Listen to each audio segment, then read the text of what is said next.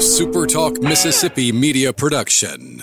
You're listening to Sports Talk Mississippi on demand, presented by Pearl River Resort. Escape to Choctaw, Mississippi and enjoy world class gaming, the Dancing Rabbit Golf Club, and Geyser Falls Water Park. Escape to Pearl River Resort. To the junction, in the grove, and to the top. This, this is Sports Talk Mississippi. On your radio and in the game, right here on Super Talk Mississippi.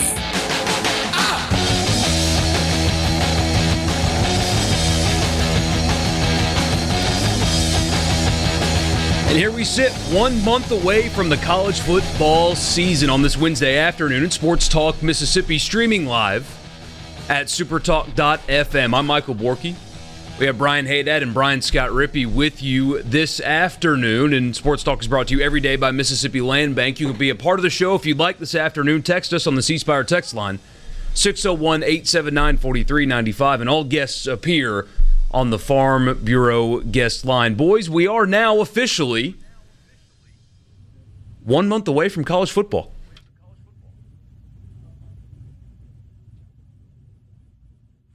Don't all Exciting. Ju- jump in here at once, guys. This is an audio medium. Um, well, you do have week zero, but I get what you mean. The first real weekend of football. It just isn't it going to feel like it though when it starts week zero because you have like those two Saturday games and then a Thursday turnaround. Yeah, it, will really start that Thursday night. Flo- Florida, Florida State, or it's Miami and Florida, not Florida, Florida State. That's at the end of the year. Uh, Miami and Florida will not feel like it counts. It's one game, and then you still have to wait five more days to get another one. I eh, that's just kind of like an appetizer, not not a real like introduction to college football. I don't know, man.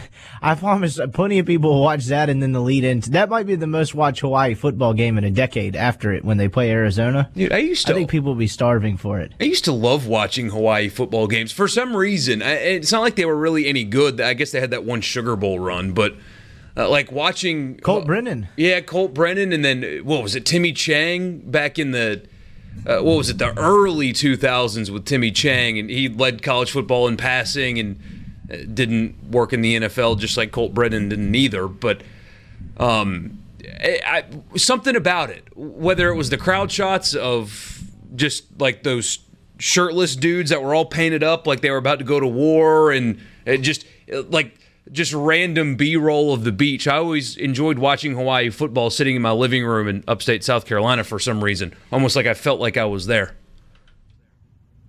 You weren't though. Yeah, they they had some decent teams. Like what Brennan set the FBS touchdown record for a while, or did I was have that Chang. right? Something about. Chang did that. I'm pretty sure Colt Brennan had it. Uh, I have to look. I know Chang did. If you had to guess right now without looking, who leads all of college football in total passing yards for a career?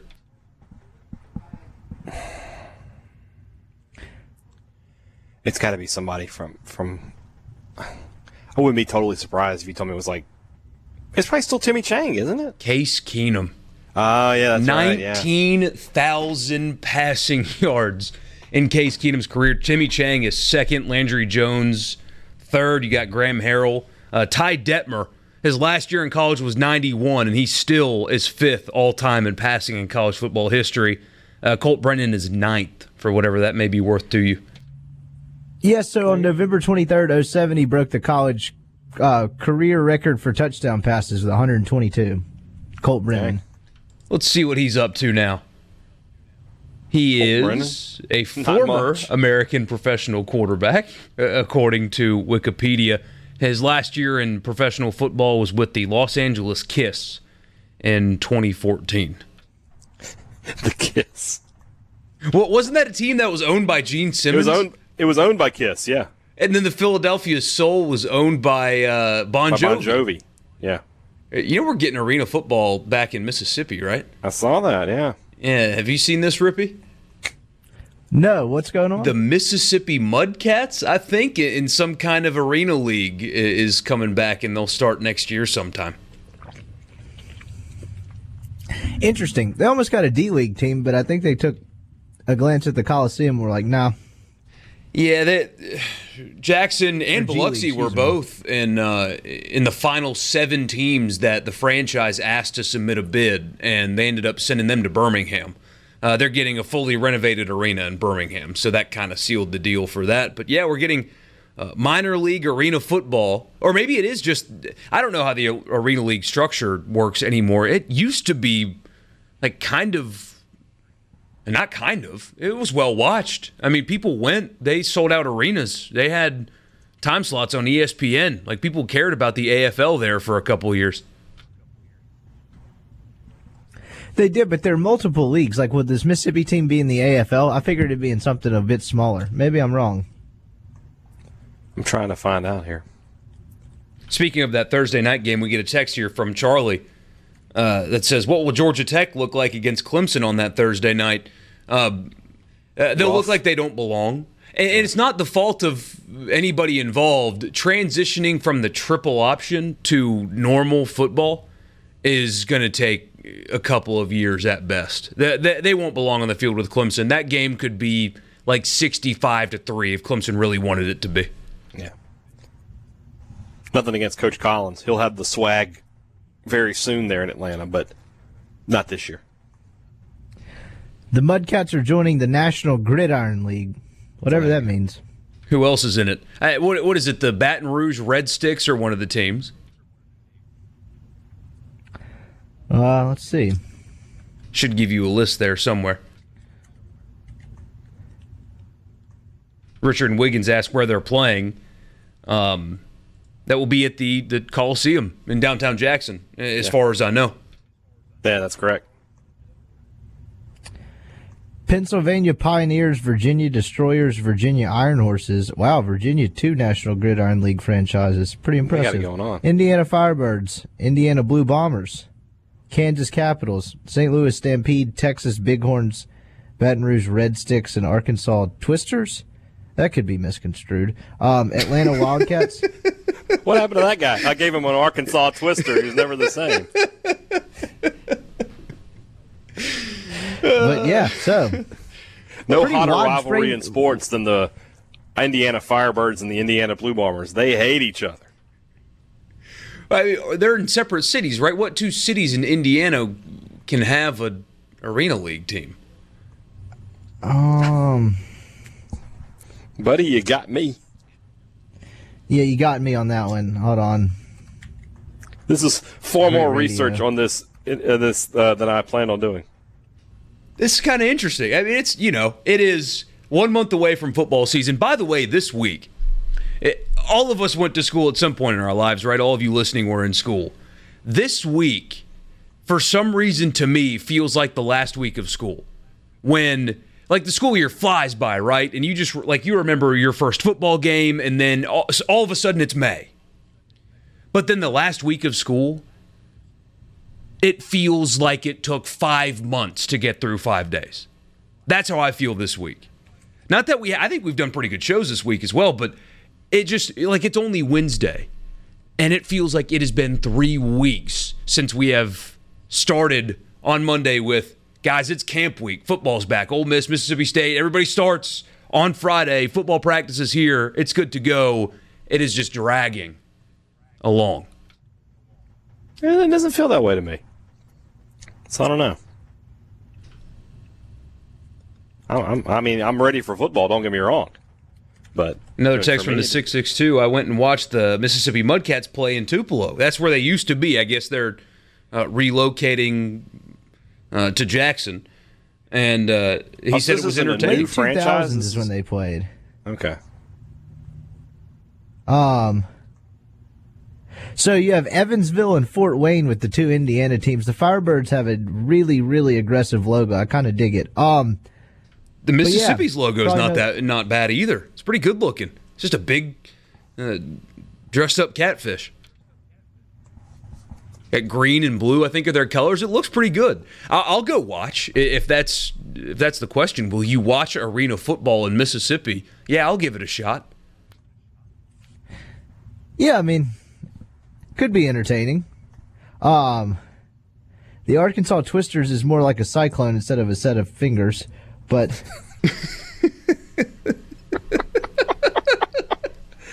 Woof. Oh, Rippey, what are you doing, man?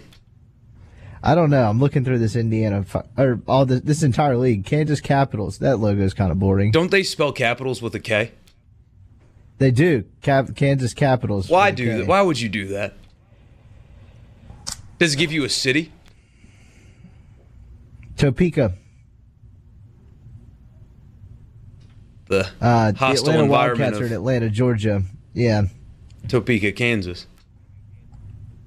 Ah, that's interesting. I, I saw that this morning. I, I think um, it was from the people over at News Mississippi, just down the hall, is where I saw it, and I thought, you know what? Hope it works because more football in this state is not a bad thing. So, anyway, a lot coming up for you this afternoon. Mike Thomas signed his new deal. He is the richest wide receiver in the history of football. That's probably going to change here soon when Julio Jones signs his new deal. But for right now, the question is did the Saints overpay? Five years, $100 million, 61 of it is guaranteed for Mike Thomas. We've also got Stephen Jones from the Cowboys doing more talking. Really interesting as well. Some college football stuff, 100 teams in 100 days, a goofy, dumb criminal news story for you. All of that coming your way on Sports Talk Mississippi in the Renaissance Bank studio.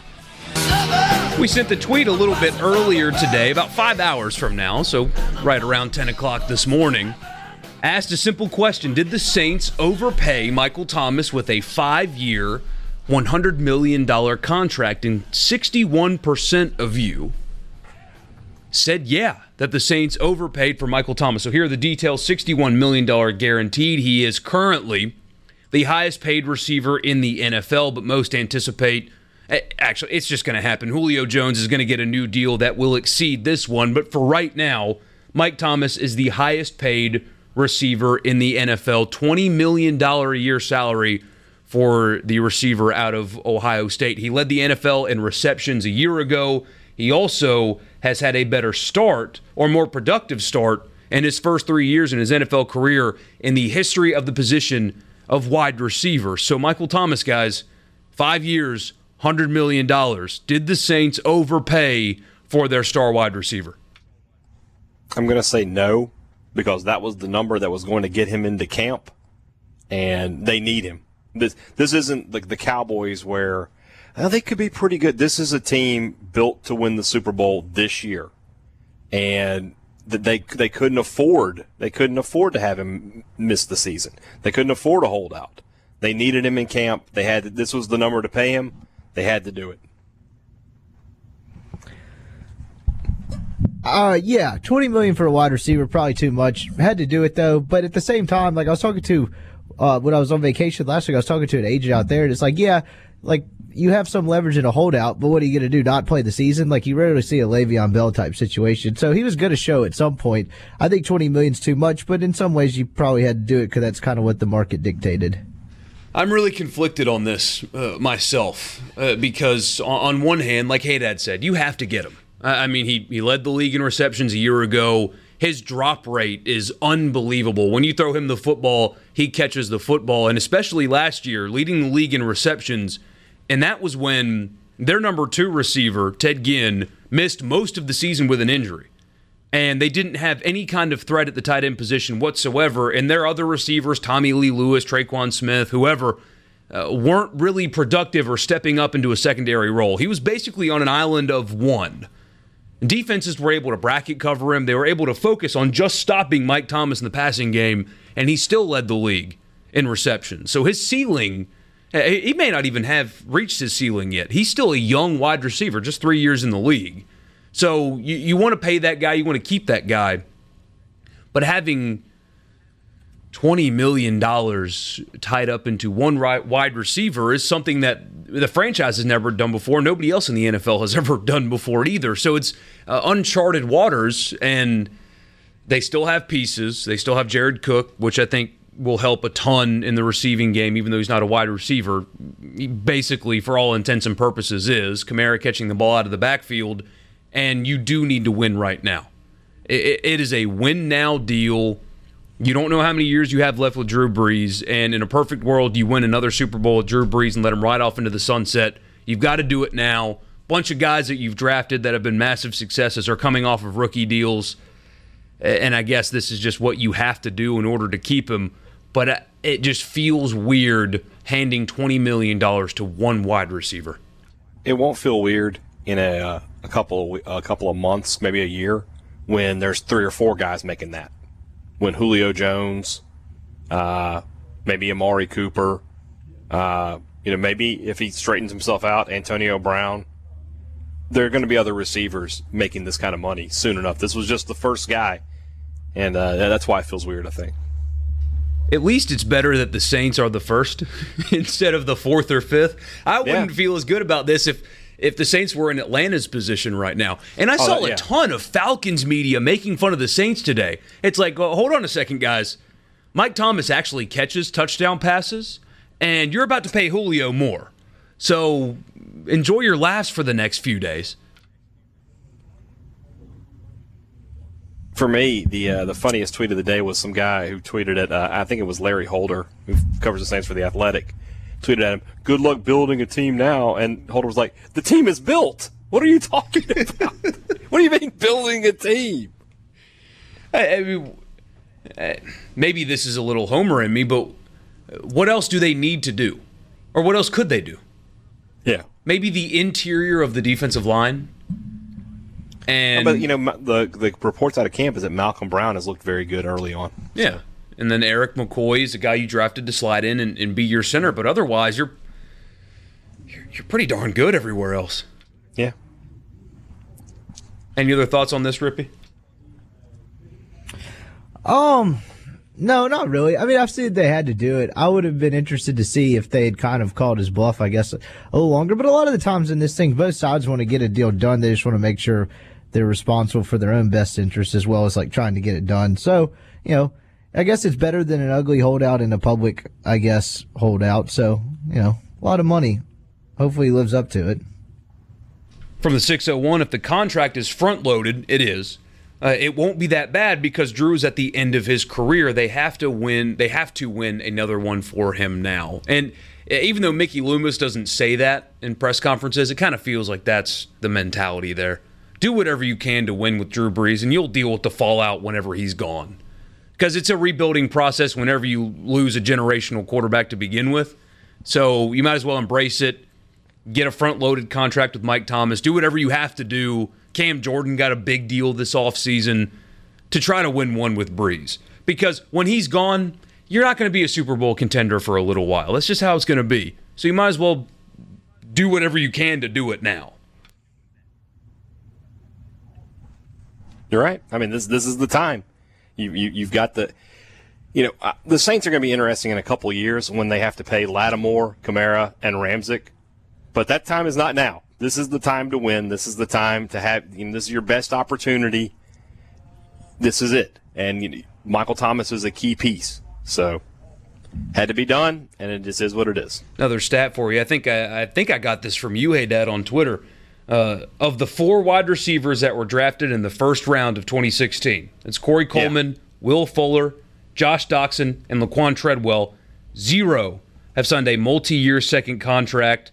The three of them, or the three wide receivers that were picked in the second round, have a combined $100 million guaranteed, and Mike Thomas has more receptions than the entire first round of the 2016 combined. draft. Combined, those four guys: Coleman, Fulmer, Fuller, Doctson, and Treadwell. I, I, I, the, the tweet I got from Jeff Duncan, Sterling Shepard was on there.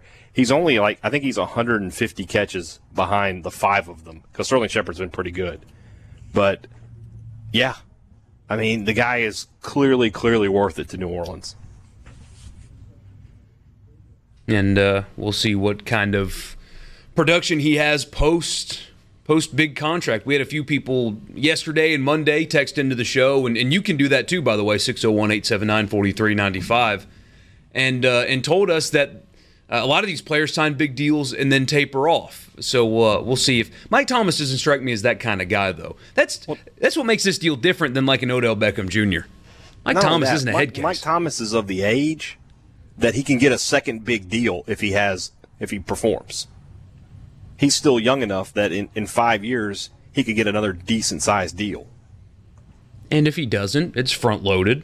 Yeah. 61 million of it is guaranteed, and you try to get up and move on. But uh, there are a few more receivers also on the uh, the waiting list. Julio Jones being that one. What kind of deal do the Falcons give him now, knowing that the hundred million dollar threshold, well, more so the twenty million dollar a year threshold has been met, and then Amari Cooper as well in Dallas needs to get paid at some point. So, what kind of money do those two guys get? Julio probably, you probably add about fifteen to twenty million to this deal. I would imagine. So 115, maybe over yeah. five years still. Give him 22 ish a year. Yeah, that sounds about right. That's massive. He's worth it too, but that is oh, massive. yeah, absolutely, he's worth it. Yeah. Having that much tied in one rod receiver kind of hand ties you, though, particularly because what? What can you do? What can you do when you, he's the best? When he's the best guy at his position, what can you do? You know, Not pay him is, and draft someone else. I mean, that, that's that, that's a bitter pill to swallow because he's not as good. Sure, but the shelf life on wide receivers is not exactly long either. It's I mean it's longer than it is for running backs. At least you, you can get a, a, solid decade plus out of a good wide receiver. I mean, how long has Larry Fitzgerald been doing it? Yeah, but is he the exception or the rule? I mean, I don't know. Think about Jerry Rice had a long, productive career. Uh, Torry Holt. I would definitely not qualify Jerry Rice as the norm, though. No, no, but yeah, Torry Holt had a long, productive career. Um, I mean, there, there are, there's a lot of receivers who have had a decade run. So yeah, we're going to put that to bed for now. We'll get back to the NFL a little bit later on because Stephen Jones is talking. And the Cowboys seem to finally have woken up and realized that they're going to run the team like an actual franchise. Interesting quotes from Stephen Jones. But next, we're going to talk baseball, trade deadline stuff, and a real brawl that went down last night in Cincinnati at Sports Talk Mississippi in the Renaissance Bank studio. She'd give half a Texas. Welcome back to Sports Talk Mississippi. Michael Borky, Brian Haydad, Brian Scott Rippey with you. This is probably a, a me problem, but I had no idea that the trade deadline in Major League Baseball was today until a brawl broke out last night, but I had no idea. Uh, just very little fanfare going into the trade deadline, and yet and we'll start, we'll save the brawl for a little bit. We'll start with what appears to be the blockbuster trade so far of the trade deadline, and that is Zack Greinke uh, going to the Astros. It's also different this year is that they got rid of the sec- the waiver trade deadline in August. So this is the only trade deadline there is, which is different than years past. So tell me about this deal. The, the Astros somehow now have a starting rotation that is uh, they're going to be the Vegas favorite to win the World Series. Oh, uh, who's getting who, and how did this happen, and what does this mean for Major League Baseball? Um, I mean, the Astros added another arm, which would lead them to be probably be the favorite in the AL over the Yankees because the Yankees really didn't do a whole lot. Um, so I think the two favorites would off, would have to be Astros Dodgers, and I guess if you get a rematch of the 2017 World Series, I don't think anyone would complain about that. Um, so they needed a starting rotation arm and they got one of the best available. And I'm not even sure how available a lot of teams thought Greinke was, but they got him. So what did they have to I, give up to get him? take a repeat of that World Series as long as you get the exact same result.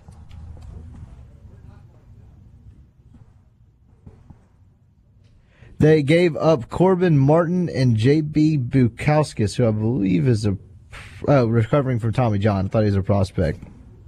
So, and Seth Beer and Josh Rojas are two prospects that are also headed to the desert. I remember Seth Beer from Clemson. Dude, he was nasty as a freshman. Did he taper yeah. off later in his career? did people just stop talking about him? Uh, I think I think people just stopped talking about him. The greatest name in sports, by the way. One He's a first round pick. Yeah. Here's here's the MLB leaders in WHIP: Justin Verlander, Zack Greinke, Gerrit Cole. No, I'm sorry, Gerrit Cole is fifth. That's your one, two, three starters in Houston now. So three of the top five in WHIP play for one team. So they're the clear cut odds on, no doubt about it, World Series favorite now, right? Yeah, absolutely. Uh, the Los Angeles Dodgers are very good as well. I mean, you have Ryu, Kershaw, see Buehler. I don't see it with the Dodgers. Just don't. For some reason. Is that a hate thing or a something I mean, else? I've watched them choke away two World Series. You know, why am I thinking they're going to win it this year? Yeah, there's a hate thing. Absolutely. Well, so uh, so that's the blockbuster so far. Houston gets another arm. Atlanta made a trade today as well. Rippey, um, Braves fans seem to be excited about it. To tell you the truth, again, this is a me problem. Not a single name I recognized. So who, what kind of deal did the Braves actually make beyond what uh, the fan sites are saying about it? Um, so they added Shane Greene, who's the Tigers closer, former Yankee, who's pretty good. Um, has had a really good year for a really bad Detroit team. They also uh, um they added Mark Melancon, I believe. So they basically Melancon. added two pitchers that Melancon, excuse me. It- so they basically added two pitchers that um have experience closing games in the ninth inning. Kind of ironically, leading into this deadline, the Braves blew another save uh, in the ninth. They won the game in the tenth, but they badly needed bullpen help, and they got it. They also required uh, John Ryan Murphy, who's a catcher. I'm not exactly sure what impact, if at all, he'd have. I remember last year John Ryan Murphy was the third catcher on the Diamondbacks. Not all the teams carry three catchers anymore, but for whatever that's worth. the Braves are, are happiest, from what I can tell, that they got these bullpen arms that they desperately needed and didn't give up one of their top 10 prospects to do so. Seems to be a pretty good way to go about your business. Good So- day for Atlanta, yeah. Uh, so can they take that next step forward uh, now that they've got they've got their bullpen help that everybody's been screaming about? Uh, can they take that next step? Are they still maybe a year away, or or are they just not at contention level at all? I, I don't know if they're good They're enough winning to beat the the, division. Dodgers. Yeah, but are they good enough to beat the Dodgers and win the World Series? Yeah, though? that's what I'm talking about. Is taking the next step from last year. I mean, I they don't did know that if last good year. enough to do that. Well, I mean, baseball it doesn't necessarily operate like that. You get in a seven game series or much less a five game series in the DS, and you know you get two, three ridiculous starting pitching performances, and an entire series change. So certainly they're good enough. The Dodgers probably better top to bottom, but you know this was one of the Brave. This was the Braves' most glaring weakness was the back end of their bullpen, and they fixed that. So, I mean, Well, isn't every sport like that though? I mean, team. in the NBA, you have a player that has a hot shooting night. He can change the dynamic of a series. You uh, in the NFL, bad weather could affect a game, and a wild card team could win a conference championship. I mean, you know, there's factors that change every sport in the An official postseason. could go completely blind, deaf, and dumb for 30 seconds, and you don't go to the Super Bowl. I'm sorry. I'm still. I'm still. Well, I- I'm sorry. I mean, sure, but it's not. That's also not the same as the Warriors playing the Los Angeles Clippers in the first round, where the outcome is basically predetermined. You don't really get that in baseball very much. Yeah, I agree with that. Well, then we just won't talk about that until it happens. Um, Major League Baseball last night, Yasiel Puig got in a fight after he got traded.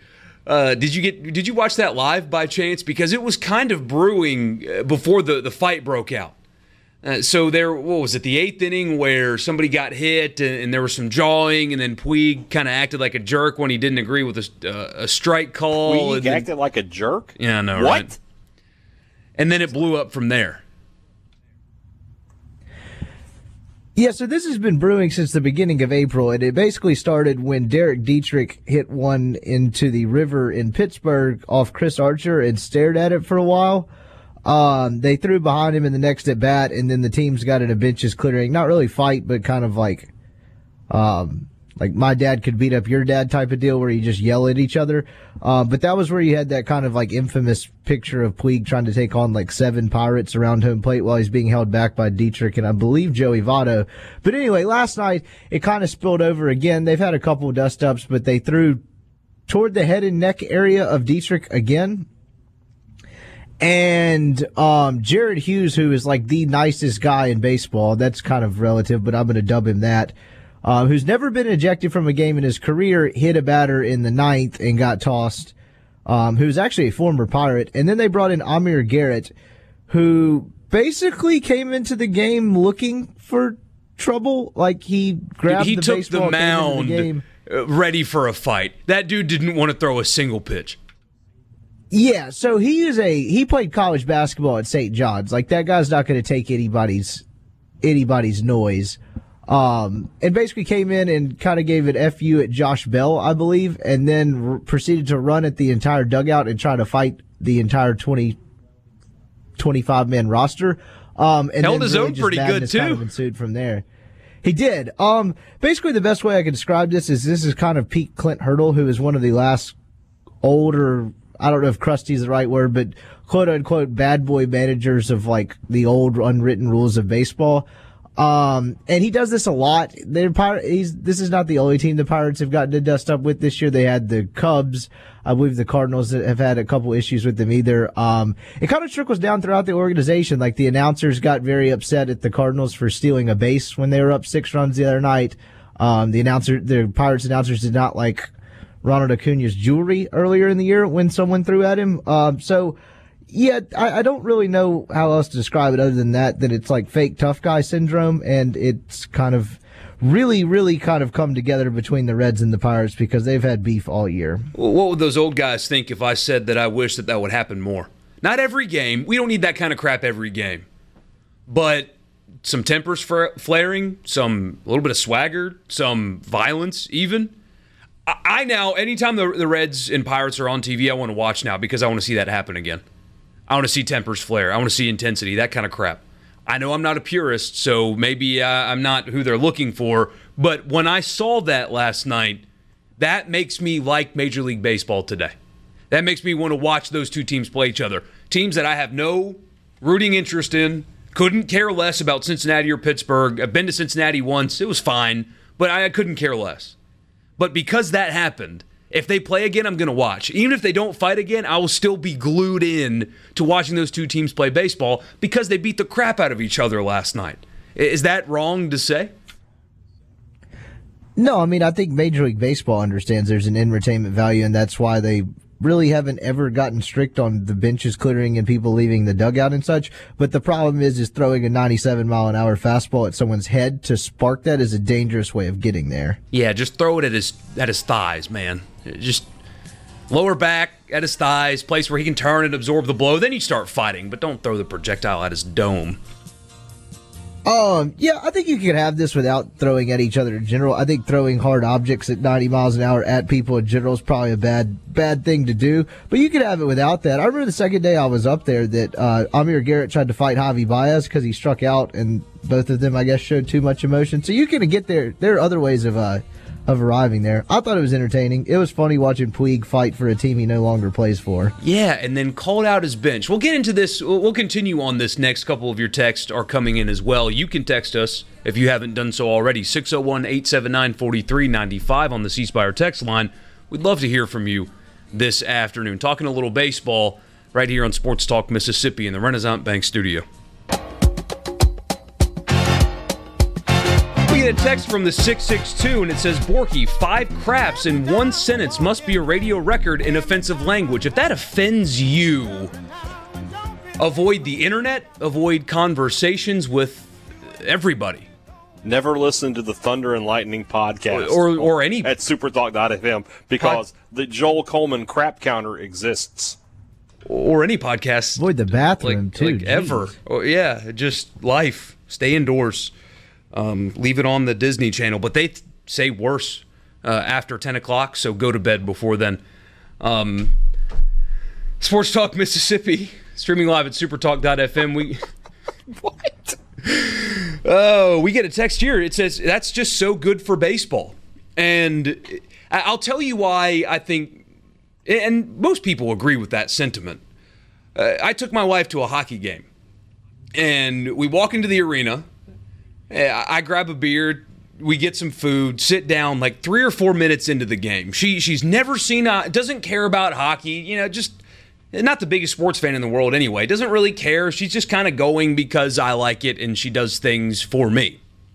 We sit down. Not even five minutes after we sit down, a fight breaks out. And the beautiful thing about hockey fights is they let the guys go at it until one of them hits the ground, and then they separate it. And this was a good hockey fight. They had good grips of each other, good punches. They were swinging. It was a great hockey fight.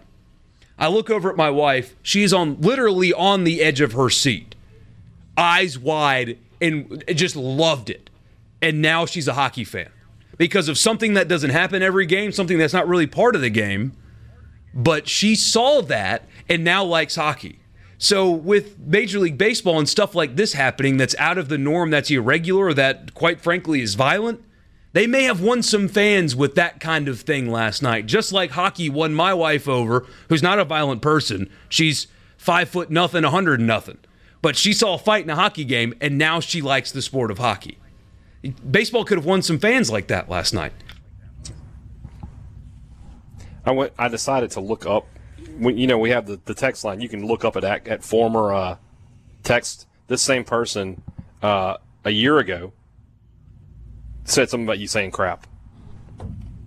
to which I- you responded, "Oh crap, I'm sorry." You're a terrible person, Michael Borky. I just want to point that out. I just wonder how people like that navigate through life. Like, if that's really on the spectrum of what offends you, like, what do you, like, you go outside? Uh, you never know. But to answer, to get back on point. Yeah, to get Yeah. to get back on the conversation, Th- even though things like crap is my go-to like radio safe word, though. Yeah. The, the, things a like this, worse. when they happen, as long as they're only happening, you know, once or t- it can't be an everyday thing. You can't turn baseball into UFC. But yeah, every now and then to get the bad blood out there, th- these guys are competing against each other. You know, I, I don't want them to be just you know happy go lucky. Uh, Every so often, you got to see a little fire, a little spark. But this also happens. I don't disagree with what you're saying, but this also happens fairly frequently. Like benches clearing in baseball. Now, granted, you don't have one guy trying to take on all 25 men on an opposing roster running to the dugout as kind of like a solo mission very often, but like the benches clear a pretty decent bit. Um, it rarely results in anything, but this happens a, a decent enough amount. You just don't always see it lead to fighting. And the actual fighting part is when there's real animosity, I guess, between two different clubs as opposed to just two guys getting mad at each other and the bench is clearing. And like, nothing's funnier to me than when the bench is clearing and no one's actually mad except for two guys and the bullpen guys have to run all the way down from the bullpen just to stand there and run back. Like, this was an actual fight because there was multiple guys on both rosters very upset with the season long amount of stuff. But you do get the benches clearing a lot. It just rarely results in anything further. And last night, obviously, it went way further. Yeah, different situation. Yeah. Get a, a different perspective from the 662. Grown men playing a kids game for millions of dollars a year does not keep them from acting like the kids they are. No other profession that I'm aware of allows people to act out on their aggression quite like sports. I'm a big fan and played different sports when I was younger, but I'll never see that as being professional. True pros let the bat do the talking. That's from uh, the 662. I don't necessarily disagree with that either. You know, I mean, like I said, Like, I'll never teach my kid to do that. I don't want my kid fighting on a baseball field. Right. But at the same time, every now and then you're just going to have this, you know, there's there's there's bad blood sometimes and it just needs to be to, to spill over. What's funny is, like when was the last Red Sox Yankees brawl? Was it the one where Don Zimmer went down? You know, when's the last time the Dodgers and the Giants went at it? Uh, the the the Cubs and the Cardinals, the real rivals. You know, this is Pittsburgh and Cincinnati, two teams that I mean, I, maybe there's still some bad blood from the 70s there, but neither one of those teams have competed for anything recently. I do have a question, and, and we'll bring it up next, then get into some college football stuff uh, about Yasiel Puig after the fight happened.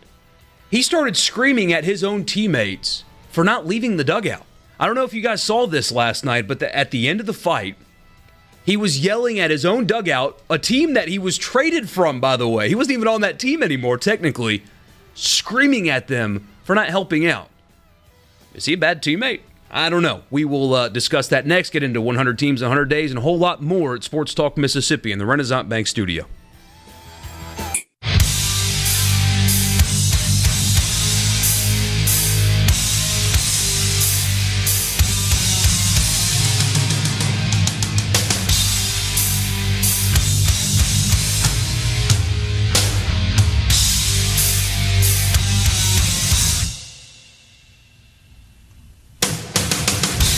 O'clock hour on this Wednesday afternoon at Sports Talk Mississippi, streaming live at supertalk.fm. I'm Michael Borky. We've got Brian Haydad and Brian Scott Rippey with you as well. Before we turn the page to college football and continue our countdown of 100 teams in 100 days, I want to bring something up. I noticed this last night, and I'm not the only one that's pointed this out, so um, I'm not taking credit for this, but after the fight broke out, and if you're just joining us, there was a big time brawl, a real brawl, like actual punches being thrown in the Pirates Reds game last night. Yasiel Puig, who got traded in the middle of the game but still played it out and also fought it out, um, was involved in, in the center of the fight.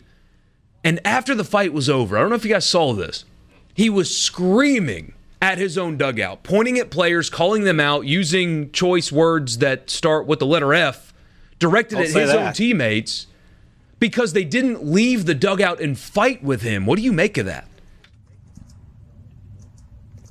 It, it's par for the course with him. I mean, he's just an emotional. I, I'll try to hold the hate in here. For I don't like him as a player, but because of where he used to play. But he's an emotional play. You know, heart uh, on, on the, you know play put your heart on your sleeve kind of guy. I mean, he plays he plays like that, and that's just the kind of guy he is. So it's not surprising.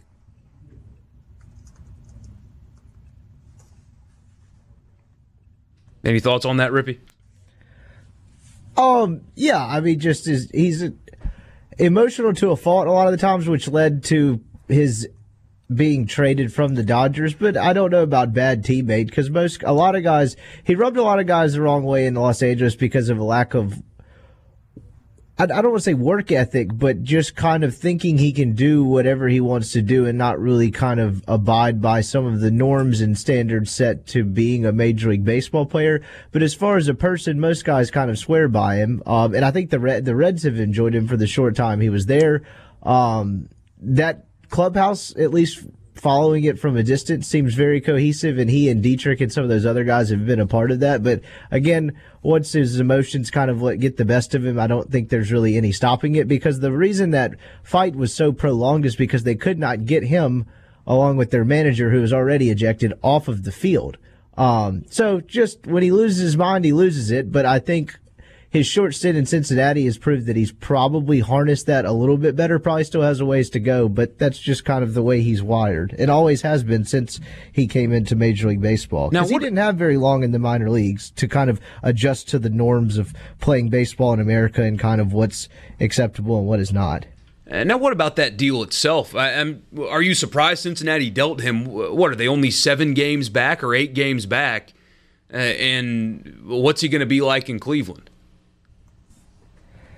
Um, I don't know what he will be like in Cleveland. They're hoping he's probably a productive outfield power bat. Uh, but the Reds did get Trevor Bauer in return, who has not been very good recently, but over the last two years and the beginning of this year was thought as possibly the best, at least a top five pitcher in baseball. And he's team controlled through 2020. So the Reds were going to have I believe five free agents by the end of the year, Puig being one of them, and a couple of their pitchers in Tanner Roark and Alex Wood. I think I have that right. So it's another starting rotation guy that you can definitely build around. I mean, he's a top end rotation guy that they have under team con- control through next year. So this is a move that helps you this year and next. Couple text here before we move on. Jim and Ripley says the best baseball ever was Nolan Ryan with a guy in a headlock wearing him out. Yeah, that's one of the more iconic ones. Uh, Michael in Poplarville says when I'm watching sports, I want to see a prison riot. Ryan in the Delta says I was part of a bench clearing fight in junior college, and it was very much an adrenaline rush. And uh, Greg We Gannett- can't say what he said. That we can't, we can't say that spelling error on the uh, air though. Uh, no, we cannot. If crap is a bad word to use, Can't an say that, offensive no. word, certainly can't use that. Greg and Nettleton says, I wish that, uh, he wishes that we could have seen his dad back in the day during a boxing match. Said he would get down in front of the TV and hollering at the boxers. Thank, us, thank you, as always, Greg, uh, for listening to us this afternoon. And uh, Richard and Wiggins says George Brett knew how to rush an opposing team and gave the flexing emojis. And uh, yeah, let's turn the page now and uh, continue our countdown for 100 teams in 100 days.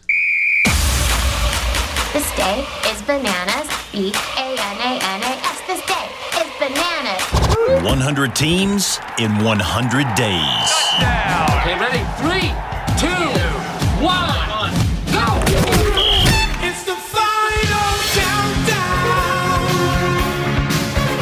So we missed one yesterday. This is technically team number 32, but for all intents and purposes, this afternoon we are 31 days away from college football and team number 32 slash one, the Miami Hurricanes.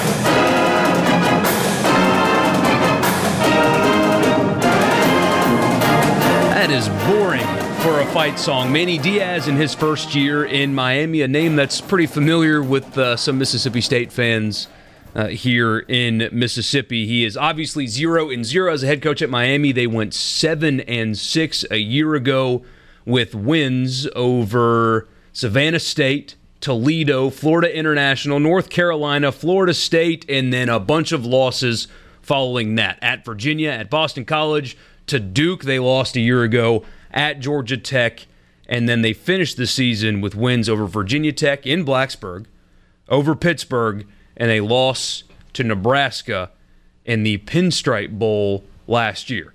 So uh, they come into year one under Manny Diaz. They have Florida in the opener. The as we've talked about a bunch, the most or will be the most talked about college football game of the year, with the exception of the playoffs, considering it stands alone. They go to North Carolina in week two, which is week three for them. They host Bethune Cookman, Central Michigan, Virginia Tech, and Virginia in a row. So a couple of key home games there with Virginia, who's the favorite in the division now in the ACC, by the way, and Virginia Tech at home. Uh, they then also have a home game with Georgia Tech. How many home games in a row is that? That is five home games in a row for Miami before they have to go to Pittsburgh and Florida State, turn around and host Louisville, have a road game, I'm not kidding, at Florida International, and then go to Duke to close out the 2019 season for Miami. When I think about Miami right now, obviously I think, you know, long term the U and all those great teams, but all I can think about is last year how convinced we all were that they were just going to punish LSU in that season opener. And it went the other way, and it never got back on track for Miami after that. Mark Richt, Yeah, average he coach. lost control. Is that is that a hot take or is that fair? What last year? In I don't general, think he lost control. They just they just weren't good. You know, it's not like they had players getting arrested or had huge penalty issues. They just they just weren't good last year for whatever reason. I don't know if he's average. He's just not elite. Yeah, had a couple of pretty good jobs as well. We get a text here from the 662, and uh, he's asking Do you think that college football is more fun when Miami is relevant and not mediocre? That's Yes, an interesting 100%. question. One hundred percent, I think that. And Haydad and I differ on this because, generally speaking, I don't think any sport needs one team to be good to make it more enjoyable. With all due respect to Haydad here, the Lakers have been a dumpster fire for a decade. The Knicks have been a dumpster fire for two decades, and the NBA has still been enjoyable. Uh, the It's- it's not- NFL, it's, it's not that it's not enjoyable; it's that it's more enjoyable. well, to you because you're a fan, but No, no, no, no. But I'm not a fan of Miami. When the Hurricanes are good, and and and and and you have you know, you look on the sideline and all their former players are there. That's that's good. That's good stuff. Yeah. And there's some nostalgia tied up in that as well. I just you and I just differ on that. I, I don't Yeah. I don't need brands to enjoy the sport. Okay. I I don't need the Yankees to be good to to enjoy a baseball storyline. I don't need Ohio State and Alabama to be good to enjoy college football. I don't need the Dallas Cowboys to be good to like the NFL, so on and so forth. As long as there is somebody there that's producing quality sport, I don't care what the helmet or the jersey says. Uh, but Miami definitely has some brand power, and then the swagger of the '90s. And you've all seen the documentaries, if not read the stories, or or just remember uh, from being old enough to consume that at that time. Uh, they were on a different level. It was just different with Miami. No, you're right. You're right. They they they they produce more talent, and and you talk about you, you want to have enjoyment from watching some controversy. We're talking about baseball baseball brawls. Go watch those old Hurricane teams. They they provided plenty of that. What do you think of when you hear Miami football, Rippey? Nevin Shapiro. Come on, come on. Uh, famous alumni, real quick. Hey, Dad. Oh, we've got some good ones here. You got a lot of options, but I'm going with Sylvester Stallone, The Rock, and call me a nerd, Gene Roddenberry, the creator of Star Trek. It's a good list. Yeah, I'm leaving off Gloria Estefan. Coming up next, this is an idea we've teased for two days in a row. We're actually going to get to it now. Let's go. Text us 601 879 4395 with the dumbest expensive purchase you've ever made. What is the dumbest expensive purchase you have ever made? We'd love to hear from you this afternoon 601 879 4395. The dumbest expensive purchase you have ever made. We'll get to that next at Sports Talk in the Renaissance Bank studio. Keep those texts rolling in 601 879 4395 with the dumbest expensive purchase you've ever made. But first, couple of things on uh, the Miami front. From the 662, Miami is always overrated. They're in the same class as Notre Dame. From the 928, he remembers, oh, that's Jason. Our buddy Jason says he, he when he thinks Miami, he thinks of that uh, horrific Willis McGahee injury in the national championship game uh, in Tempe. What was that, 2001, I think? Uh, when his knee went a direction that Yeah, it was 01, yeah. it is not supposed to go. And Quinn giving us a little ribbing. In fairness, though, Quinn, there's one of us three didn't buy into the LSU is going to be bad hype. He says he remembers y'all picking Miami over LSU last year, and all the other picks regarding LSU. Those were some great times. Rippey was not as sold as everybody else on LSU being bad last year. And he and Quinn, you're not going to get that this year. I'll go ahead and tell you. I, I think LSU's going to be really good. Yeah, and you also think that Burrow's going to win the Heisman. Now, now you've gone a, a bridge too far. I just thought they had a good defense. They're competent enough offensively last year, which is not going to cut it, which is me and Haydad have had this debate a hundred times this year. Probably not going to cut it with the expectations they had. But the way Ed had recruited and kind of handled things and the hires he had made, just the train wreck thing seemed very hot takeish. And what do you know? It was hot takeish. Yeah, something like that. So the, our, our first text. Let's get yours first, actually. Rippey, this was your idea. Dumbest expensive purchase you've ever made. Oh, man i uh i'm not sh- give me a minute to think on this because uh, at 24 i haven't had a ton of time to make really or funds to make really really dumb expensive purchases so come back to me because i'm going to think of something i just can't think of it right now Haydad, you got one? You know, not really. I don't know that dumb is the right word for me on this, but cause we needed to do it. But my wife and I, when we had our first child, the only we only had one car, and it was a little two-seater pickup truck. So we had to go get a car because you know you got to put a car seat somewhere, right? And our credit would, uh, if I had to come up with a word, I would use Brian Scott Rippey's word and say it was suboptimal at that time. So we ended up buying a used Toyota Corolla and paying about, we were paying, I think, $500 a month. I mean, what you could probably get a reasonably, if you had good credit, you might be able to get like a reasonably good new car. We were paying that for a used Toyota Corolla. Thankfully, I totaled that thing. and the insurance just took it off for us. So, uh, I, I got mine Okay.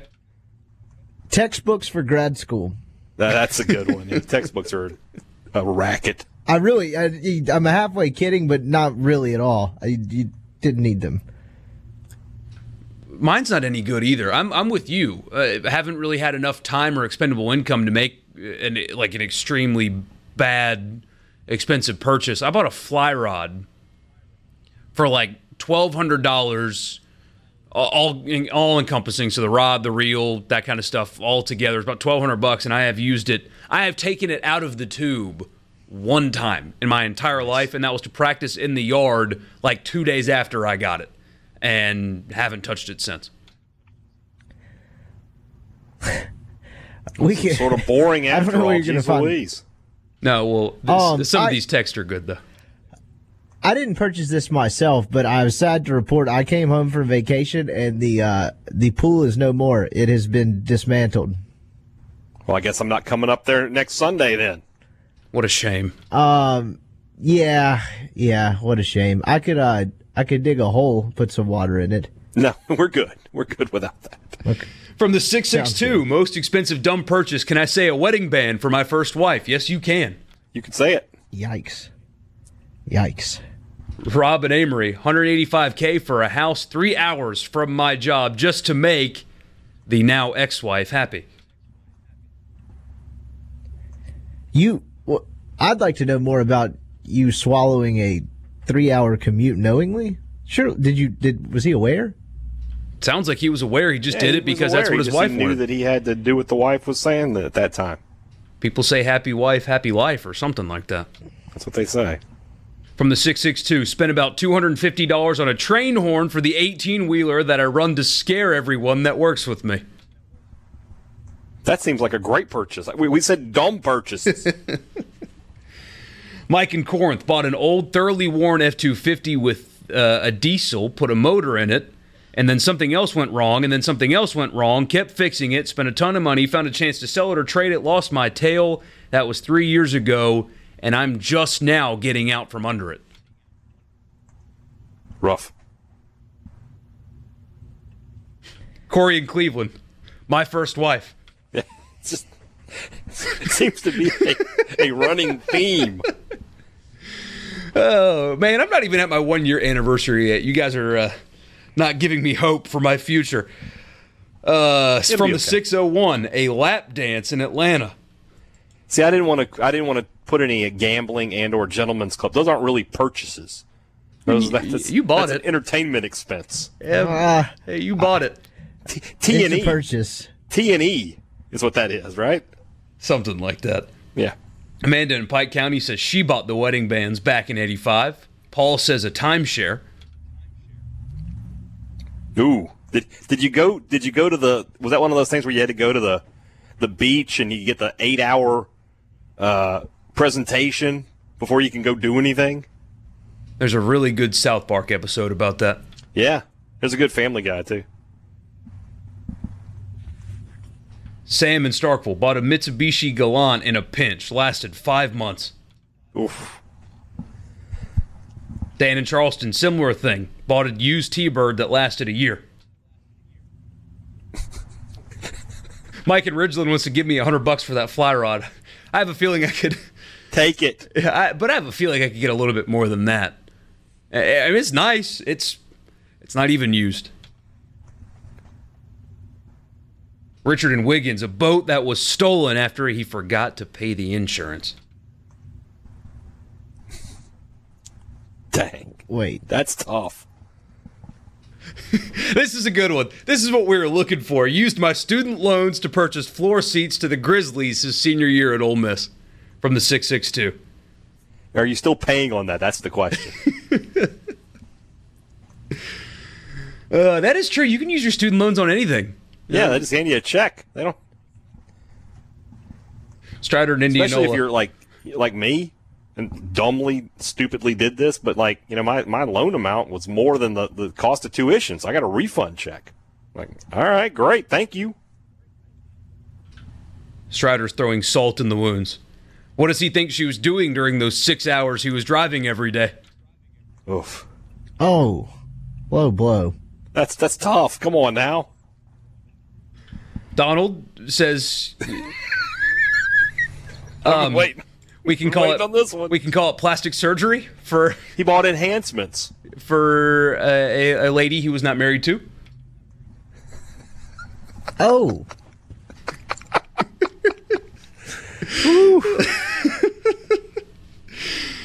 John in gonna leave that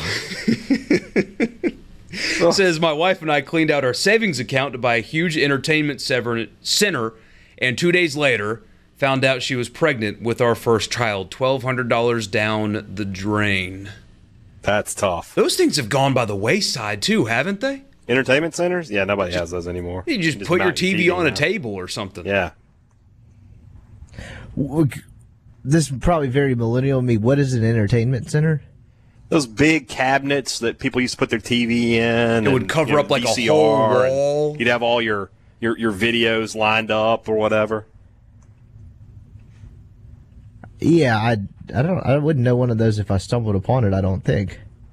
You, you'll if you just Google it. I'm not being a jerk. Your If you Google it, had you will recognize it when you see it. That it, it just, but people don't do it anymore. I remember we had one as a kid. I thought it was the coolest thing ever when my parents brought it home because I got to put Uh, it was the original Xbox at the time. Got to put my Xbox in one cabinet, and uh, they let me like drill a hole in the back, and I got to you know have like my secret Xbox compartment, and everything was it's just like a big. And really, quite frankly, it was really ugly. Just a big, ugly piece of furniture that your your tube TV, because that's what it was back then. There was no such thing as flat screens, even when I was a kid, and that wasn't that long ago. Um, right smack dab in the middle of it. You needed something that was deep enough to hold it.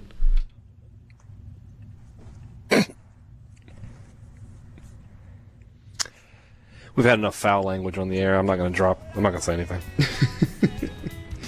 Louis from the 662 $75 in 1980 for a pharmaceutics book that he never opened in his class, and the bookstore would not buy it back. Rough.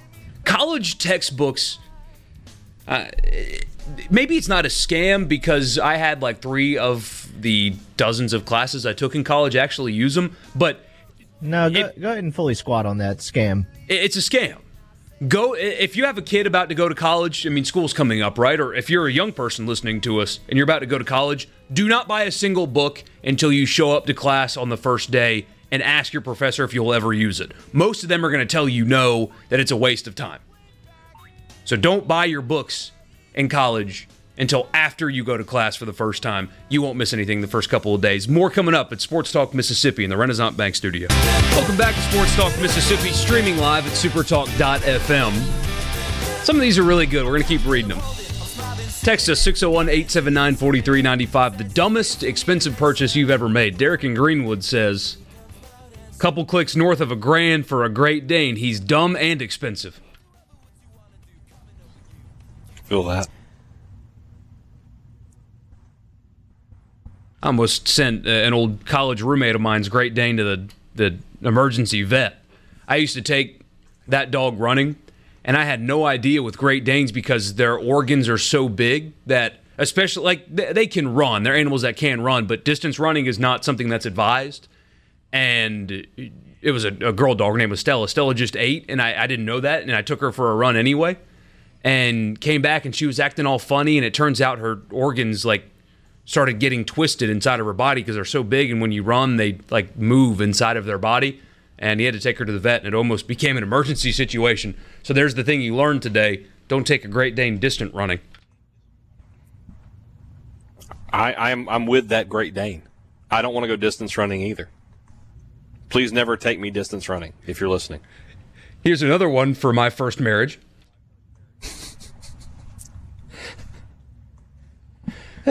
Yikes. I think tough, you need to get all these first marriage guys on a podcast and be like, let's just roll. What you got for me? tell me about it when i, I got say a friend. I got a friend that would love to join that podcast. I promise you. when i say your ex-wife what do you think record You're like, oh Fortuna, come over here. When, when, when did you know it was the end? most of them will probably tell you there were signs before the beginning that should have told them that it was the end At I'm not least- gonna give his name. I'm not gonna give his name, but I'm gonna tell you a story about my my, uh, my friend here. He we, he uh, you couldn't get hold of him, right? You just couldn't do it. So most of the time, we just didn't waste our time. We had planned a Vegas trip, didn't invite him because we were like, "What's the point?" He called me one day. He's like, "Hey, I'm I'm I'm getting divorced." It's like, "Oh, okay. Hey, we're going to Vegas in two weeks. You want to go?" Yes. That's how it went. Oh.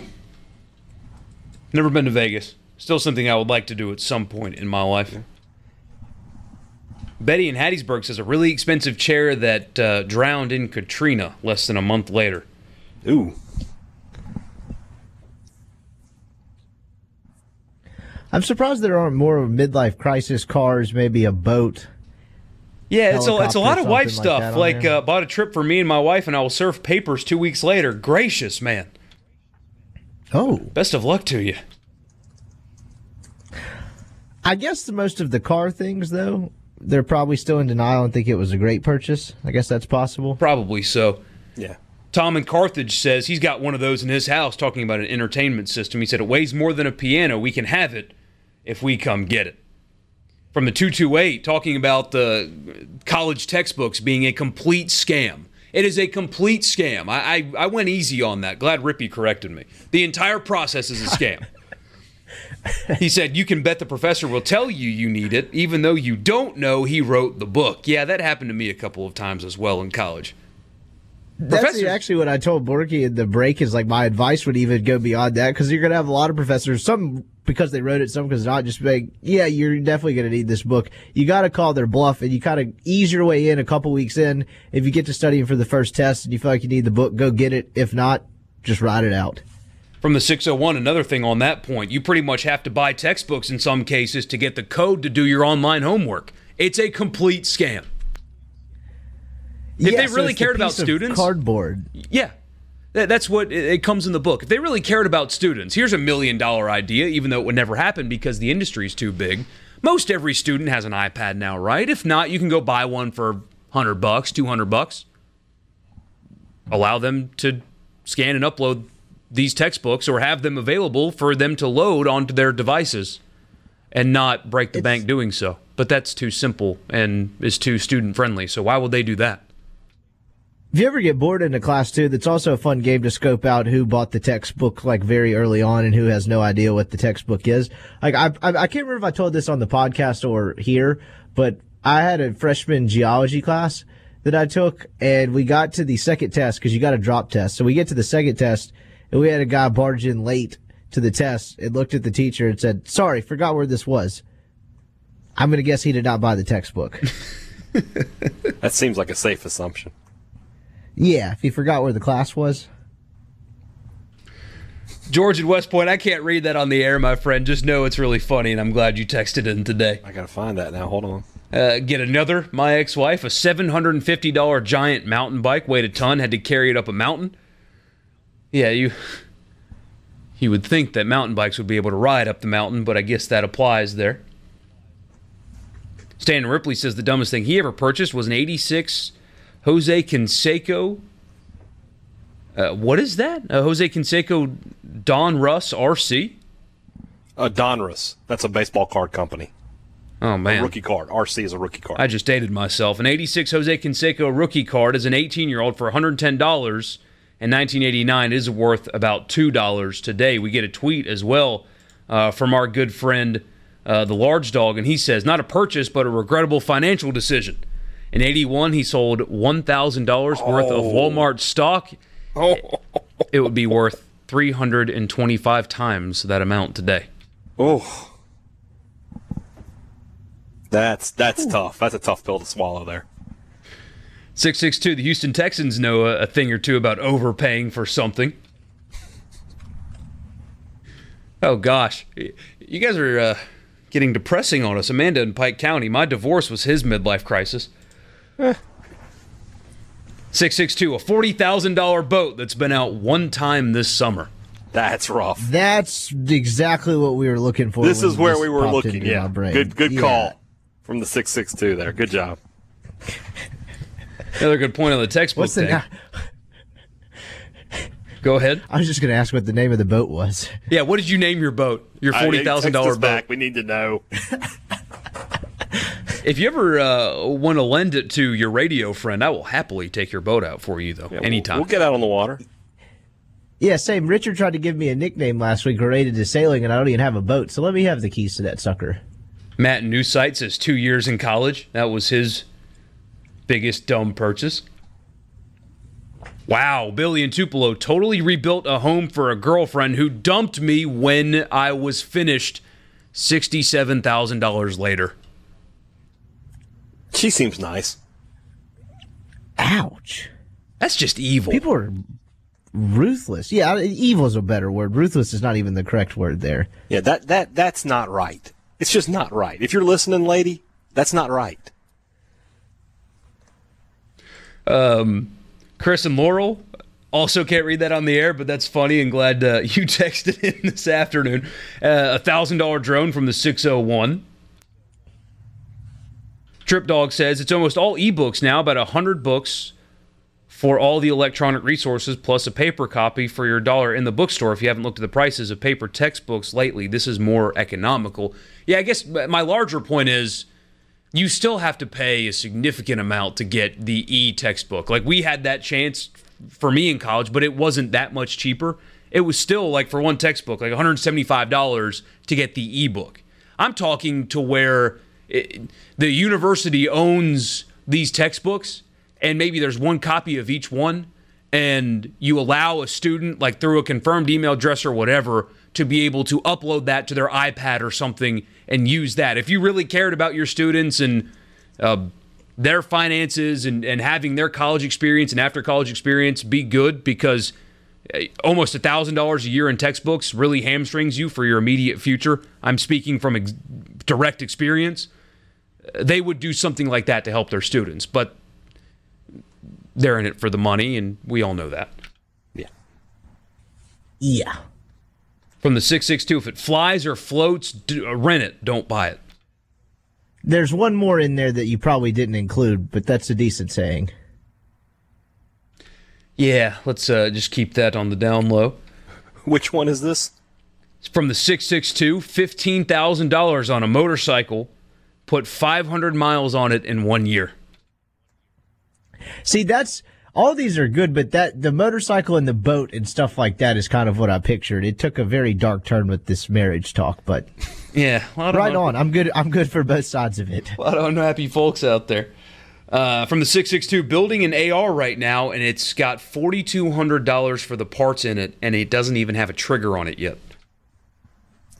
Seems like that should come with the gun. You know?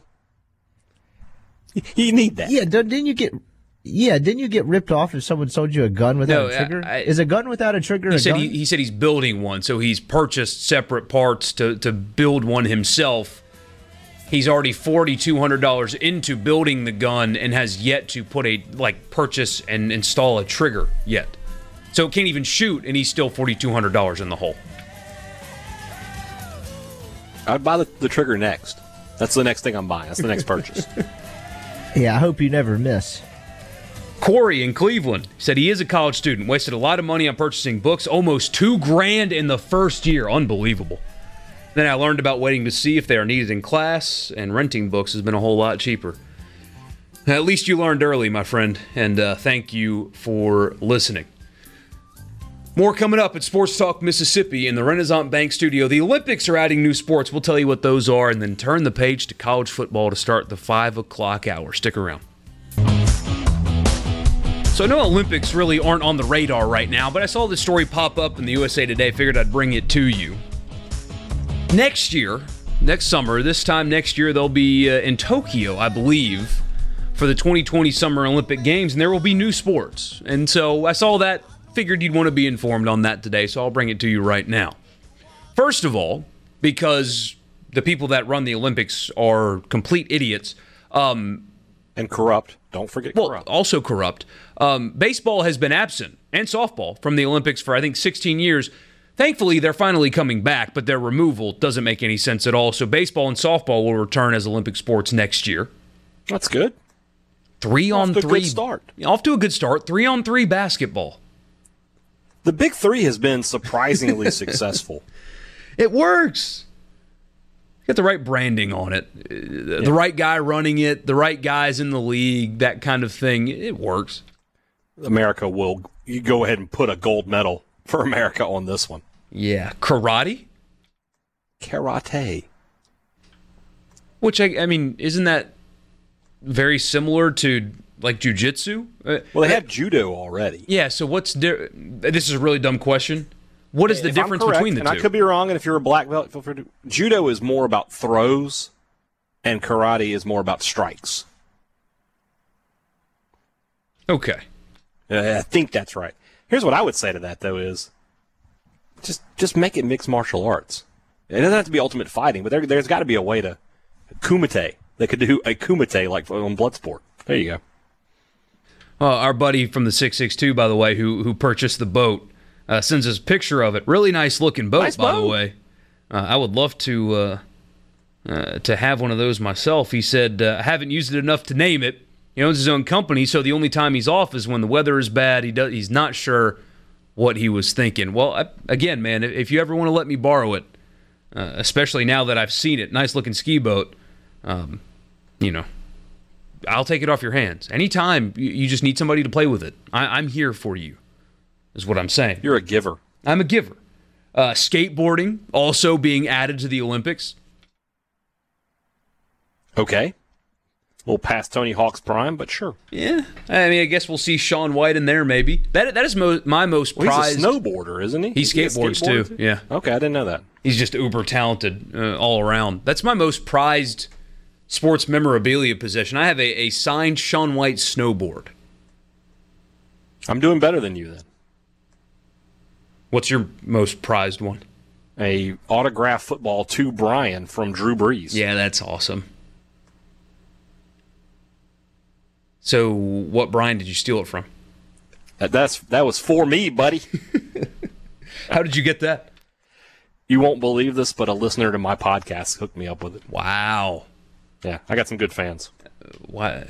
Somebody needs to hook me up with something. I've gotten a couple of onesies, which is pretty cool. There you go. See, you start slow. Like my, the first thing I ever got from a from a listener to my podcast, and uh, shout out to my friend Ty Bailey for this. Uh, he brought us some biscuits and cornbread. Yeah, that's awesome. It's it started there, and from there I was getting autographed uh, footballs. Your listeners are pretty cool. Yeah, the, the best listeners on the planet. Uh, That's the. Thunder and Lightning podcast. Find it at supertalk.fm daily. Yes, Best sir. Mississippi State podcast in the world. Strong agree with that. Surfing, also an Olympic sport next year. So that's one that's like a little interesting. Like, what if the weather's bad? What if you can't get out? You know? It's just flat. Yeah. Having to do like a handstand competition on your board just to have something. Something. I don't know. And uh, sport climbing is the last one being added next year at the Olympics. Isn't breakdancing coming too? Or is that already is that something different? I don't know. I remember we talked about that. Or maybe it was up for consideration and, and this yeah, yeah. Yeah, that might be it. the, the Sport judgment climbing. sport. So that's the thing like when you go to the the people who do the rock climbing and stuff on the walls at the the gym and stuff. Is that what that is? Yeah, and, and I assume it would be a race. Like how? Yeah, it's got to be a race, right? What's stopping you though? And maybe it's not faster, but just like from launching yourself up and, and continu- continuing to catch yourself. You know, like not Yeah. climbing, but like just jumping up, catching Just yourself, jump, catch. Yeah, that's a good point. something like that. Anyway, there's uh those are your new Olympic sports uh, coming next year. I, I figured you'd be interested in something like that. Uh, Kelso in Ocean Springs, our buddy, by the way, is a James Madison fan. Wants us to do, and, and he's asked us for years now, so I'm going to do it. I, we will do a little something on your James Madison Dukes, if I remember correctly, before the season starts. I promise. Just because The you mighty have, Dukes. you have worn us down. We got another team my to do friend. today too. We do have another team to do today, but he's got a uh, a two Kelso signed picture of Daryl Green. Fun fact about our buddy Kelso, by the way, hurricane chaser. Not kidding. He's one of the people that that flies in I the got- I a airplanes that, that tracks the hurricanes. I got a friend that uh, I think he teaches broadcast meteorology up here at MSU, and uh, he goes out there and chases that stuff, man. That, that takes some stones, He told Hats me he was going to let me go up there and fly with him one day. buddy. You don't want no part of that. I promise you. I don't know if my wife would want me to have Yeah, a part of that another- You got a kid now. You can't do that kind of stuff. anymore. Turning the page to college football next at Sports Talk Mississippi in the Renaissance Bank studio.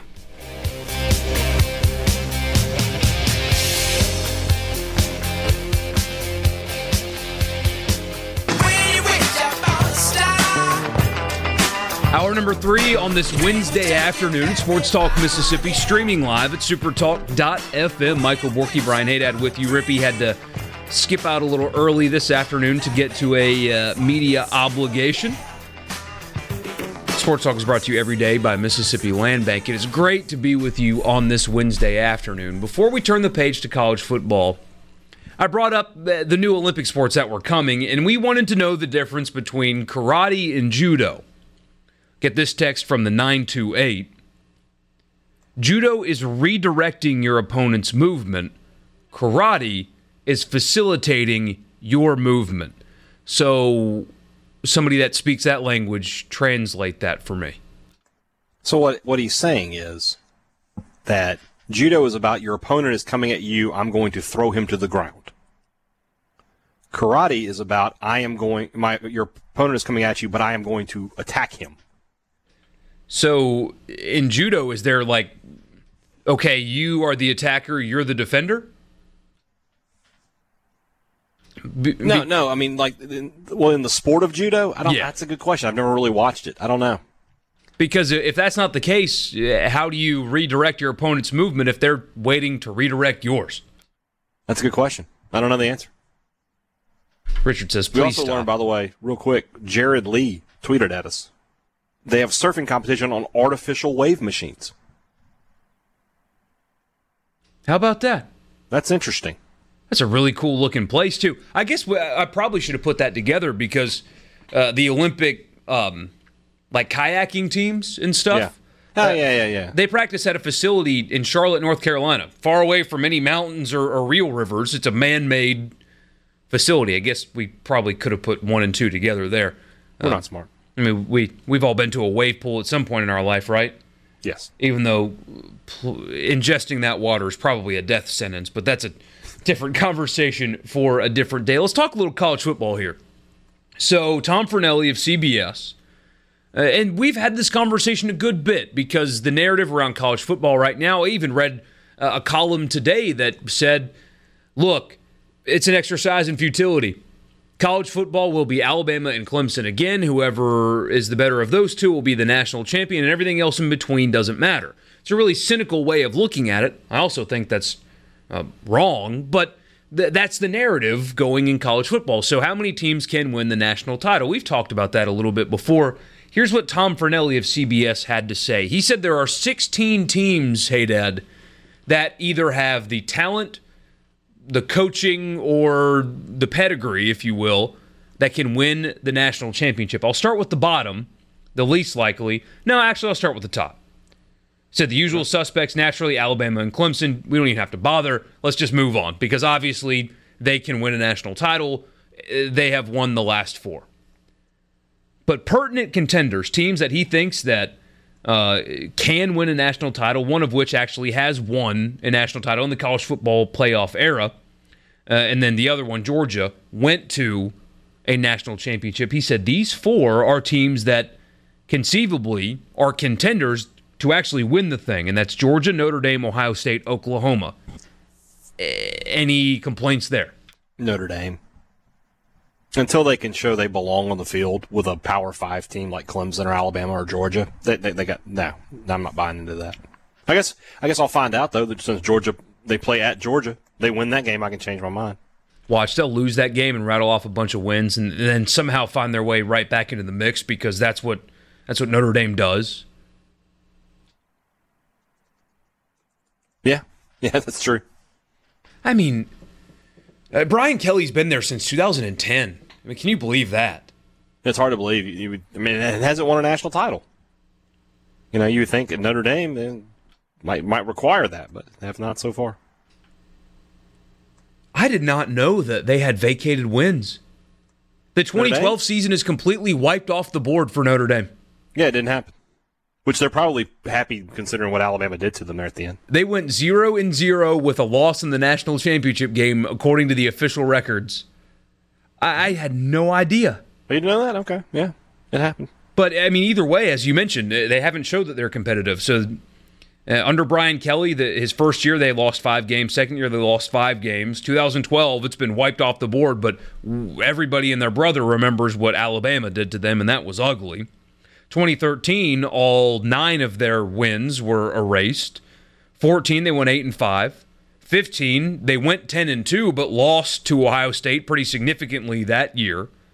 Then they went 4 and 8, 10 and 3 with a Citrus Bowl win in 17, and then lost in the Cotton Bowl handedly by Clemson last year. So, as you mentioned, anytime they get there, it appears as if they don't belong, even with playing pretty difficult schedules throughout the season. Once it matters, they don't show I mean, up. They beat LSU a few years ago, but in the, in that Citrus Bowl we were talking about, but when when when it's real pressure to win a national title, Notre Dame has has not been able to deliver against the top teams. But otherwise, I mean, you can make an argument for, uh, let's say, if you picked Georgia, Ohio State, Oklahoma to win the entire thing, you can make that Ohio argument. Ohio State maybe maybe this year's a little iffy, but they have talent. And if Justin Fields is what he was recruited as, that'll be great. Love that running back. J.K. Dobbins, he's so low Yeah, to the Dobbins ground is and quick. really. Yeah, he's good. Rookie head coach, though. So uh, we will see.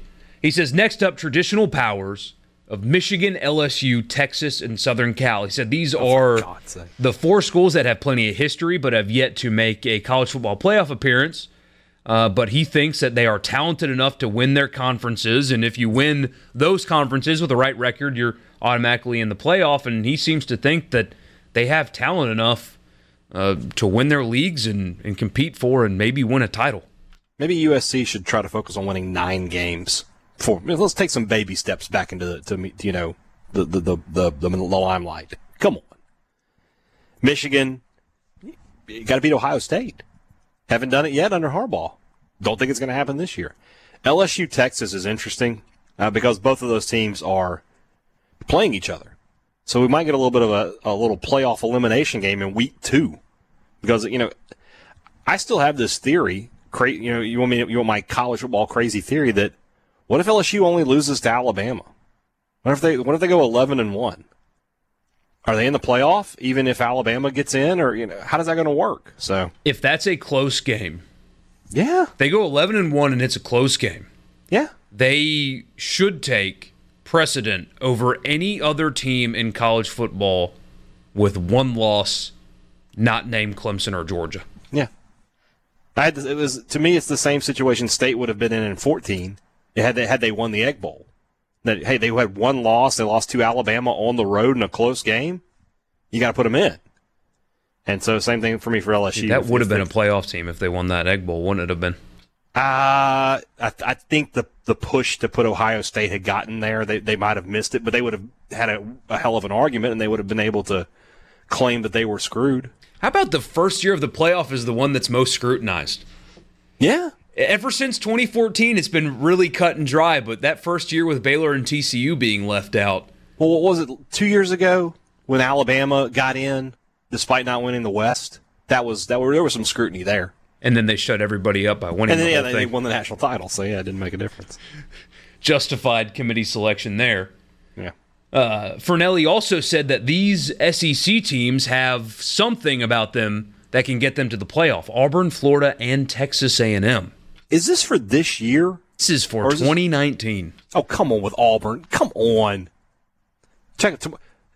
Teaser. Check out tomorrow's Thunder and Lightning podcast for uh, my talk with Brandon Marcello, and he and I agreeing that good luck with Auburn finding eight wins on their schedule. Never mind the playoff. Come on. Be smarter than that. Auburn? Come on. I think they're losing in week one, partially because I, I have to think they're one. losing in I week feel it coming. I think I no, you were out last week, weren't you? You were uh, getting your vacation time in. So Yeah. Oregon, and the listeners are going to be annoyed by this because I've said it a hundred times. Oregon returns the most experienced offensive line in college football, Mm-hmm. and the most experienced roster in general in all of college football in terms of starts and production. Auburn has five senior offensive linemen, so it'll be interesting. That'll be a good matchup, but I, think Auburn's going to win that game. Text from the I'm sorry, I think Oregon's going to win that game. LSU will not beat Texas. Okay. Well, I've got Texas. Uh, what do I have? I have, You have Texas, plus ten plus right now. 10. Yeah. So win or lose, I don't really care, but just keep it close, horns. A&M's schedule, uh, with all due respect to Tom, they have to go to Clemson in week two. They still, of course, have to play Alabama. They have to go to Georgia and LSU. Uh, They're, they're not winning that. e- even if they're a very good team, even if they're a borderline great team, And they go. They don't. They have LSU at the end of the year. Did you mention that? at Georgia, at LSU to finish the season for Texas A&M. They could be the, the fifth, sixth best team in college football. Would be eight and four. Seriously, Yeah. you are not kidding. We'll continue on this next. Also, Stephen Jones is talking in Dallas and making a ton of sense while doing it. Sounds like Dak's getting paid, but it doesn't sound like Zeke's getting paid. Maybe it's a bluff. We'll tell you what he said next in Sports Talk Mississippi in the Renaissance Bank studio.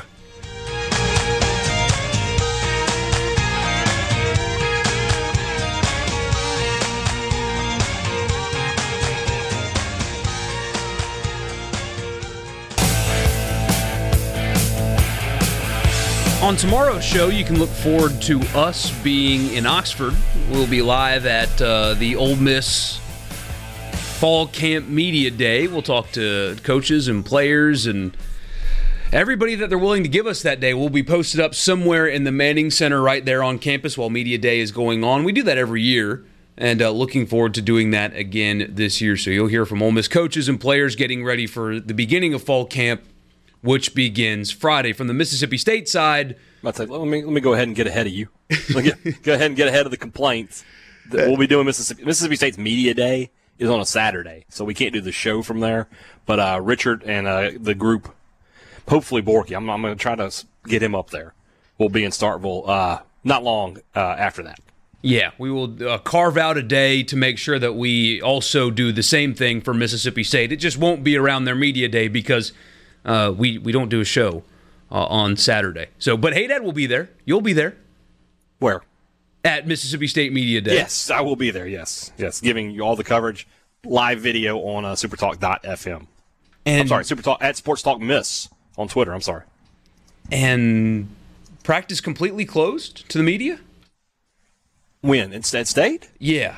No, we get the uh, the first session, the first few sessions. Okay, so you won't see. You'll get to see something, but you won't see. we'll have uh, some videos from practice, uh, and then we'll have the, whatever coaches and players uh, they're available to us. Just a, a- note to if you want to circle this on the calendar, uh, we will talk to Tommy Stevens for the first time on August fifth. wow. So they're giving you, uh, and I assume they're giving you KT as well. Yeah, on the same day, August fifth. So they're giving you both of KT them. and Tommy Stevens. I like that. That's who everybody wants to hear from from anyway, right? So you might as well give the people what they want. Um, they're not going to tip their hands on that competition though at all. I can't imagine. No, probably not. well, I mean, it'll only be you know two days into practice. You never know. Decisions can be made by then. Tommy Stevens is coming. He's hundred percent. We're going with him. Uh, so you can look forward to that uh, coming up. As far as access goes, do you does that bother you? There are some people that are just wholly bothered by the fact that they can't watch practice and stuff anymore, and there are some people that couldn't really care less one way or the other.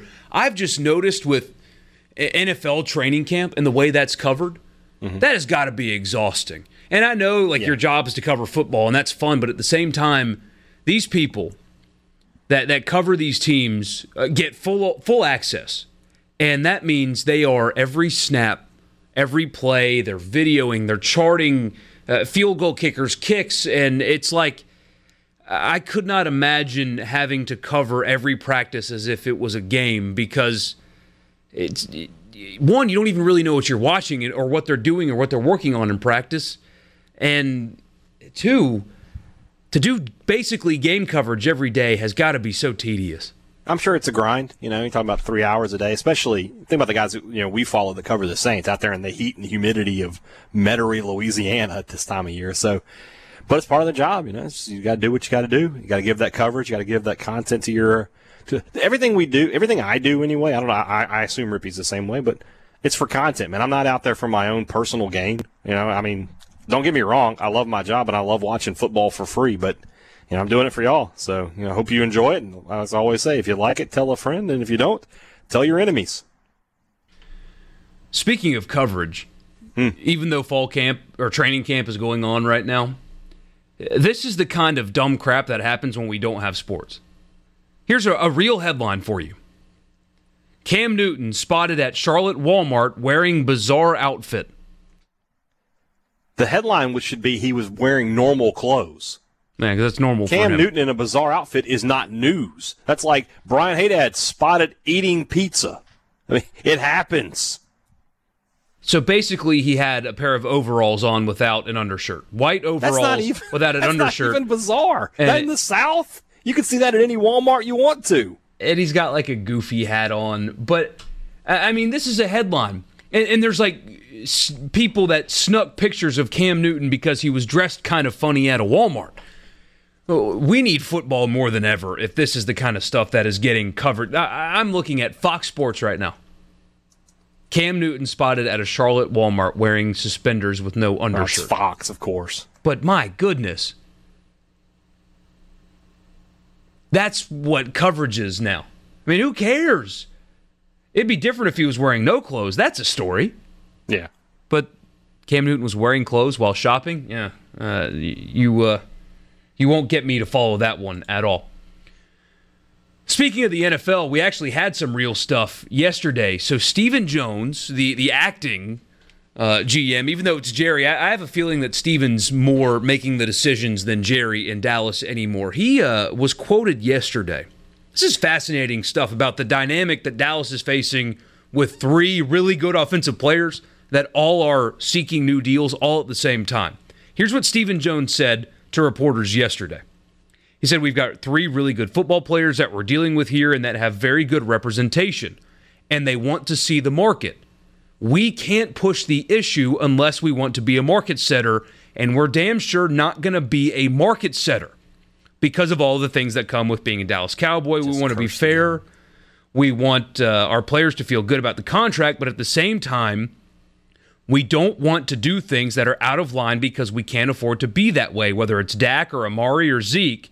They all understand that we have a whole group of young players coming behind them that want to be Dallas Cowboys and want to stay here. When we save money, whether it's with one of the three, it's not saving Jerry and I a dollar. It's just money that goes to another player. We're convinced that we're going to get these deals done. He said straight up, we are not going to be a market setter. And that's the deal Ezekiel Elliott is trying to to get a market setting deal. I just find this fascinating because this is not old Dallas Cowboys rhetoric. This is what a good franchise does, a well run franchise does. Yeah, well, that, that, that does make it unusual, but I agree with what you're saying. The, the between the lines of that is Ezekiel Elliott's not going to get the deal he craves. He might get a good deal, but he's not going to get the one he really, really wants.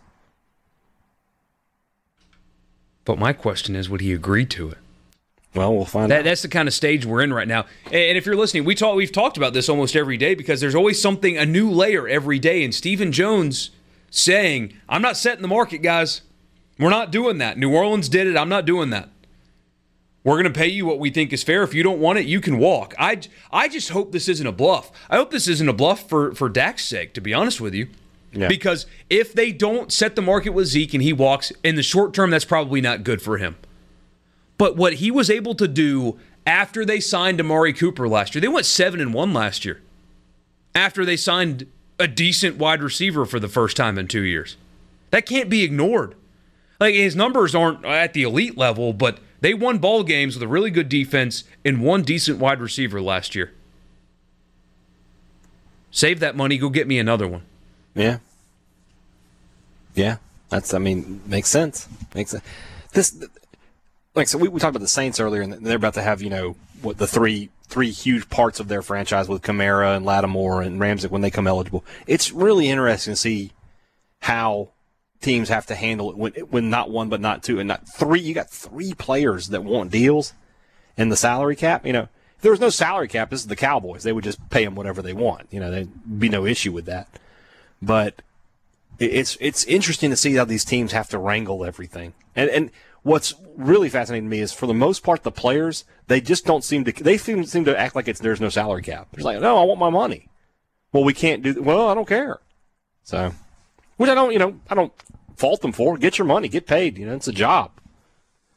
But still. No, you're exactly right. And they may have to pick one.